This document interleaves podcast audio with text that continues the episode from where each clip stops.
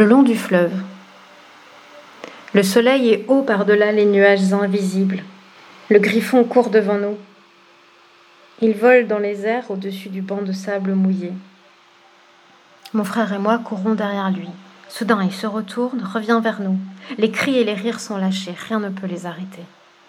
Pas de barrière, pas de montagne, pas d'obstacle, juste une nature aux divers pantones marrons.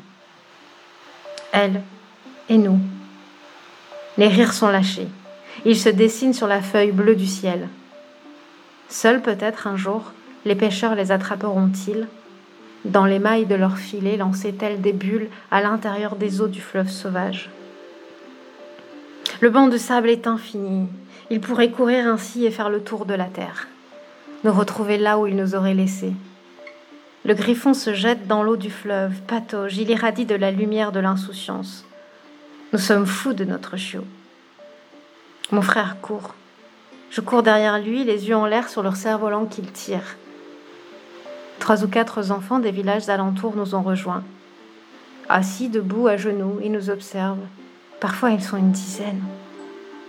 Ils font naître en moi un sentiment étrange. Parfois nous partons en terre d'asile. Sur l'eau, à bord de la pirogue, masqué derrière un fin linge de coton, nous voguons sur l'embarcation. Je sens le bois brûlant sous mes doigts. Je pars avec les vaguelettes abandonne ma main dans l'eau fraîche.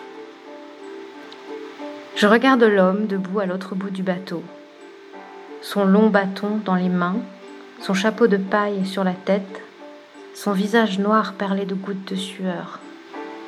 La pirogue tangue, le paysage défile lentement, lentement, lentement. Au loin, sur la berge, il y a les dunes, les palmiers, les dattiers, les ânes, les dromadaires, les cases, les femmes qui marchent avec leurs fagots de bois sur la tête et leurs bébés collés au dos. Des voitures qui filent, laissant derrière elles la longue traînée d'un nuage de poussière rouge. Au loin, sur la berge, le monde ne s'est pas arrêté.